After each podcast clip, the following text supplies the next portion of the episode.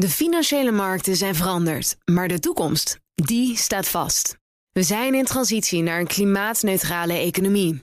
Dit biedt een van de grootste investeringskansen van onze generatie. Een kans voor u om mee te groeien met de klimaatoplossingen van morgen.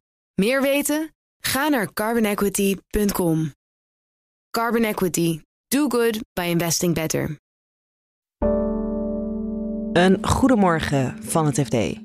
Ik ben Pauline Huster en het is woensdag zesentwintig oktober.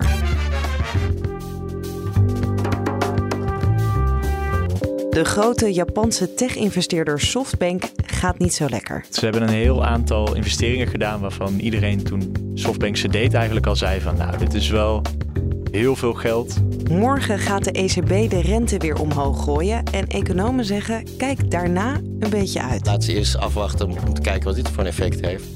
Wil, wil je echt de huizenmarkt kapot maken? Wil, wil je dat allemaal doen? En juist nu we af willen van het Russisch gas, is het niet meer te betalen om een zonnepark te bouwen. Dit is de dagkoers van het F D. We beginnen met Softbank, de grote Japanse investeerder die verloor in de afgelopen twee kwartalen miljarden. Je hoort zo van beursredacteur Lennart Zandbergen hoe dat komt.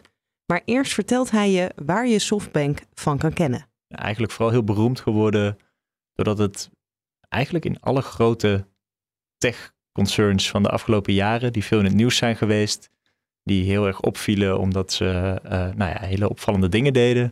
Nou ja, eigenlijk was Softbank daar altijd wel bij betrokken. En heel succesvol ook. Daar zijn de meningen over verdeeld. In sommige gevallen inderdaad heel succesvol. Er zijn echt wel een paar investeringen die zij hebben gedaan die uh, heel veel hebben opgeleverd. De allerbekendste daarvan is Alibaba. Nou, daar staken ze al in tweeduizend geld in, twintig miljoen. En dat belang was op een gegeven moment uh, nou ja, een paar honderd miljard waard. En dat heeft ze ook eigenlijk het geld gegeven om in allerlei andere dingen te investeren. Ja, en, en je moest al een beetje lachen toen ik zei uh, en heel succesvol. De laatste jaren is het wat minder. Ja, dat klopt. Ze hebben een heel aantal investeringen gedaan waarvan iedereen toen Softbank ze deed eigenlijk al zei van nou, dit is wel heel veel geld of uh, dat ze ergens heel veel geld instaken tegen uh, een waardering waar je ook zo je vragen bij kon hebben. Dus uh, nou, ze staken op een gegeven moment geld in een bedrijf waarvan je ja, een soort Uber voor uh, honden uitlaten. En uh, dat bedrijf was op zoek naar vijfenzeventig miljoen aan groeigeld. En toen kwam uh, Softbank langs en die dachten van oh, dit is echt wel een leuk idee. Daar willen we wel driehonderd miljoen in steken. Ja, dat soort uitwassen waren er al heel veel. Dus iedereen had een beetje zoiets van nou, dit gaat op een gegeven moment wel een beetje uh, terug naar aarde vallen. Uh, en ook een beetje, de, de kritiek was ook altijd een beetje van ja, ze hebben zoveel geld uh, omdat ze die investering hebben gedaan uh, in Alibaba. Dat ze, ja, dat ze van uh, gekte niet meer weten wat ze ermee moeten doen.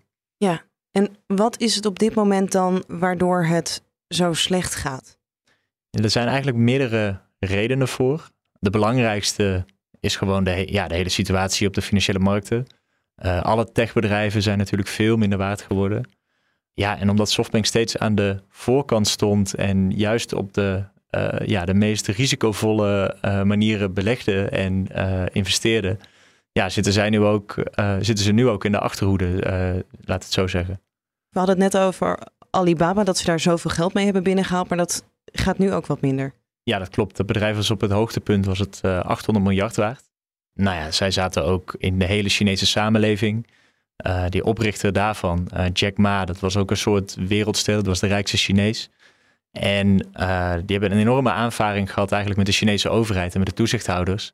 Omdat uh, ja, zijn bedrijf eigenlijk gewoon te machtig werd en hij niet meer luisterde naar uh, de communistische partij en naar de regering. Nou ja, toen Uh, heeft hij heel veel, bedrijf, of heel veel onderdelen moeten afstoten. Hij heeft, uh, nou ja, China en de Verenigde Staten hebben natuurlijk een enorm conflict gekregen, een hele handelsoorlog. Uh, ja, dat zijn wel allemaal dingen die uh, de beurskoers van uh, Alibaba ook flink hebben geraakt. Dus dat, be- dat bedrijf is nu ook vijf keer uh, minder waard. En dan gaan we naar de Europese Centrale Bank, die officieel morgen vertelt hoeveel de rente gaat stijgen om de torenhoge inflatie te temmen.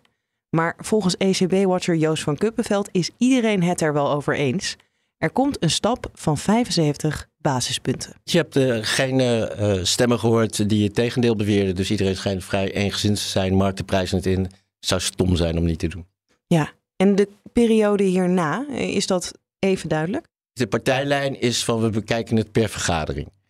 Dus dan krijgen ze nieuwe inflatiecijfers binnen en uh, nou ja, andere cijfers over de economie. En dan daarvan beslissen ze of, of, of dat uh, de inflatie uh, zal kunnen terugbrengen en op welke termijn. En uh, nou ja, ze, ze willen de rente sowieso nog naar een normaal uh, tarief brengen. Nou, dat schijnt ergens tussen de twee en de twee kwart procent te liggen. Hoeveel moeten we dan nog omhoog als we even ervan uitgaan dat we die vijfenzeventig basispunten hebben gedaan uh, straks? Nou, dan staan we op anderhalf, dus dan moet je nog drie kwartjes erbij en dat kan dan in met vijftig en vijfentwintig of in één keer nog met vijfenzeventig. Ja, dus een stap moet sowieso nog. Hierna krijgen we sowieso nog een stap. En uh, misschien daarna ook wel. Dat is afhankelijk van de cijfers, zoals iedereen zegt. Ja, en de angst is ook een beetje dat de centrale banken te veel gaan verhogen en dan een soort extra in een recessie storten. Speelt dat nog mee? Nou, niet bij de centrale bankiers nu. Maar wel, wel bij, de, uh, bij economen. Daar beginnen, daar beginnen nu al, uh, al veel stemmen op te gaan van laat ze eerst afwachten om, om te kijken wat dit voor een effect heeft. Wil, wil je echt de huizenmarkt kapot maken? Wil je, wil je dat allemaal doen? Want je ziet nu ook dat de, de huizenprijzen in Nederland dalen al. Nou, dat is best wel snel dat dat gebeurt. Er zijn economen die zeggen van, nou, laten we even de kat uit de boom kijken. En anderen zeggen van, nee, we, de enige manier om de inflatie te stoppen is, uh, is een zware recessie. Ja, en dan de bankensubsidie. Dan moet je misschien eerst even uitleggen wat dat uh, is, een bankensubsidie. Nou ja, banken konden heel goedkoop lenen van, uh, van de E C B. Dat had de E C B bewust ingezet om de economie op de gang te houden. Eerst tijdens de financiële crisis en later tijdens de pandemie. Nou, die leningen, daar is een soort rentetarief voor, voor afgesproken. Soms kregen ze zelfs geld toe. Maar dat rentetarief, uh, inmiddels hebben de, de centrale banken de rente zo ver verhoogd dat het rentetarief wat die banken betalen veel lager is dan de centrale bankiers geven op hun rekeningen, waar die banken allemaal uh, rekening aan houden. En dus kunnen ze risicoloos winst maken door dat geld niet terug te betalen aan de E C B. En wel bij de E C B op hun rekening te stallen, waardoor ze dus gratis en voor niks geld verdienen. Dus ik kan als, uh, laten we zeggen, een voorbeeld A B N AMRO honderd miljoen lenen bij de E C B voor een aantrekkelijk tarief, misschien zelfs wel gratis, in ieder geval heel goedkoop. En dan vervolgens rente vangen voor datzelfde geleende geld. Ja, dat kon. Je kon dat lenen. Dat, dat kan nu niet meer, maar je, je hebt dat geld. Nou, dan moest je eerst dan bijvoorbeeld in andere dingen steken. En nu kun je het gewoon risicoloos bij de E C B stallen en gratis geld verdienen. En hoe gaan ze dat oplossen?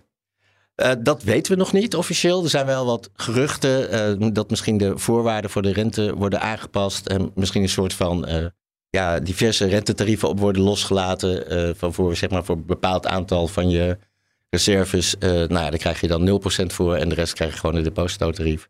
Dat, dat zijn ideeën, maar morgen weten we dat zeker.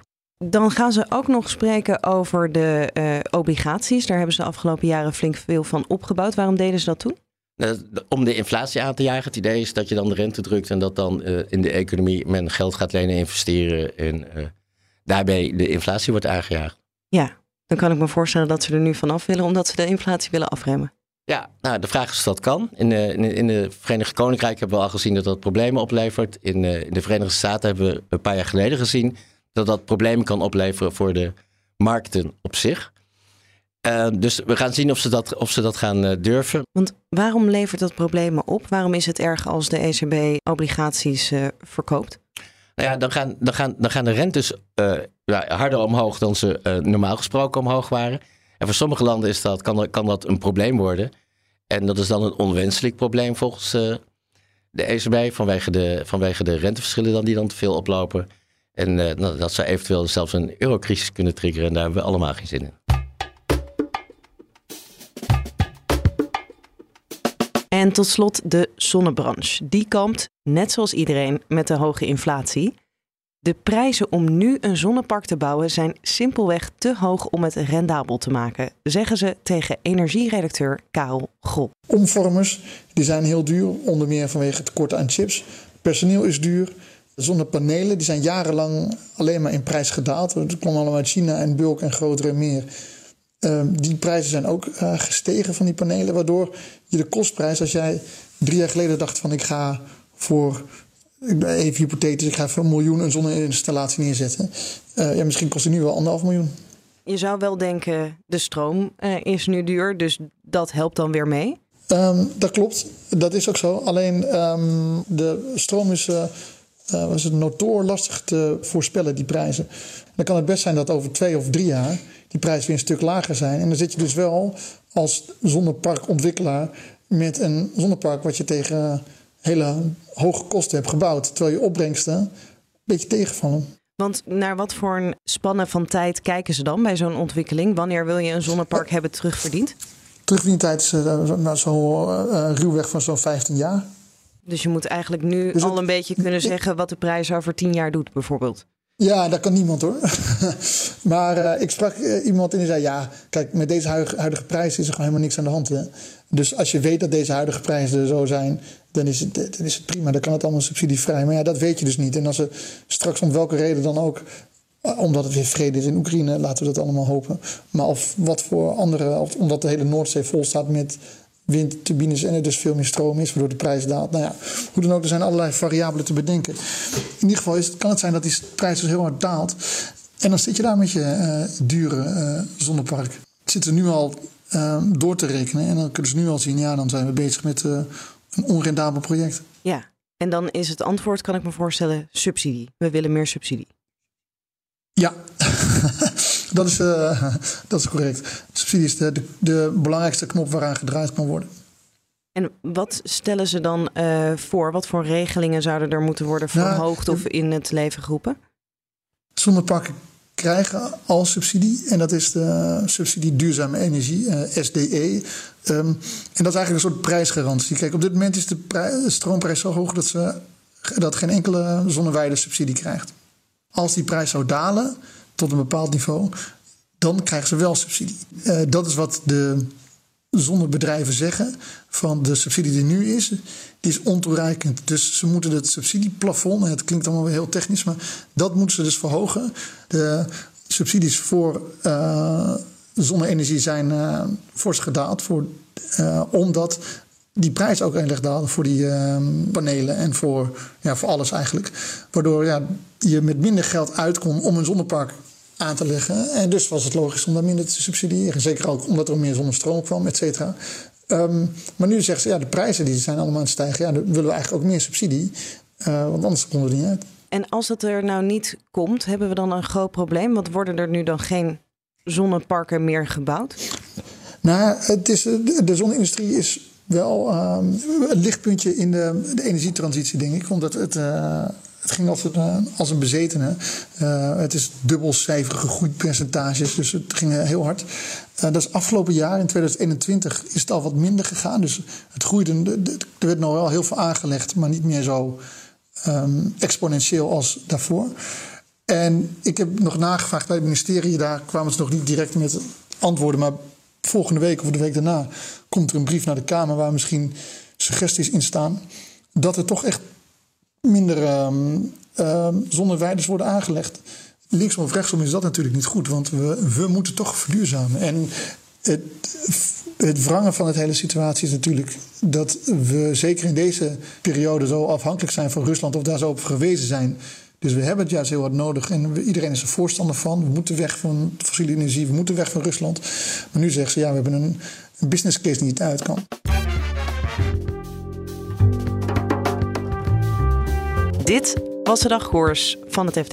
Je vindt ons elke ochtend in je favoriete podcast-app. En het laatste financieel-economisch nieuws vind je op f d punt n l. Nog een fijne dag en graag tot morgen. De financiële markten zijn veranderd, maar de toekomst, die staat vast. We zijn in transitie naar een klimaatneutrale economie. Dit biedt een van de grootste investeringskansen van onze generatie. Een kans voor u om mee te groeien met de pioniers van morgen. Meer weten? Ga naar carbon equity punt com. Carbon Equity. Do good by investing better.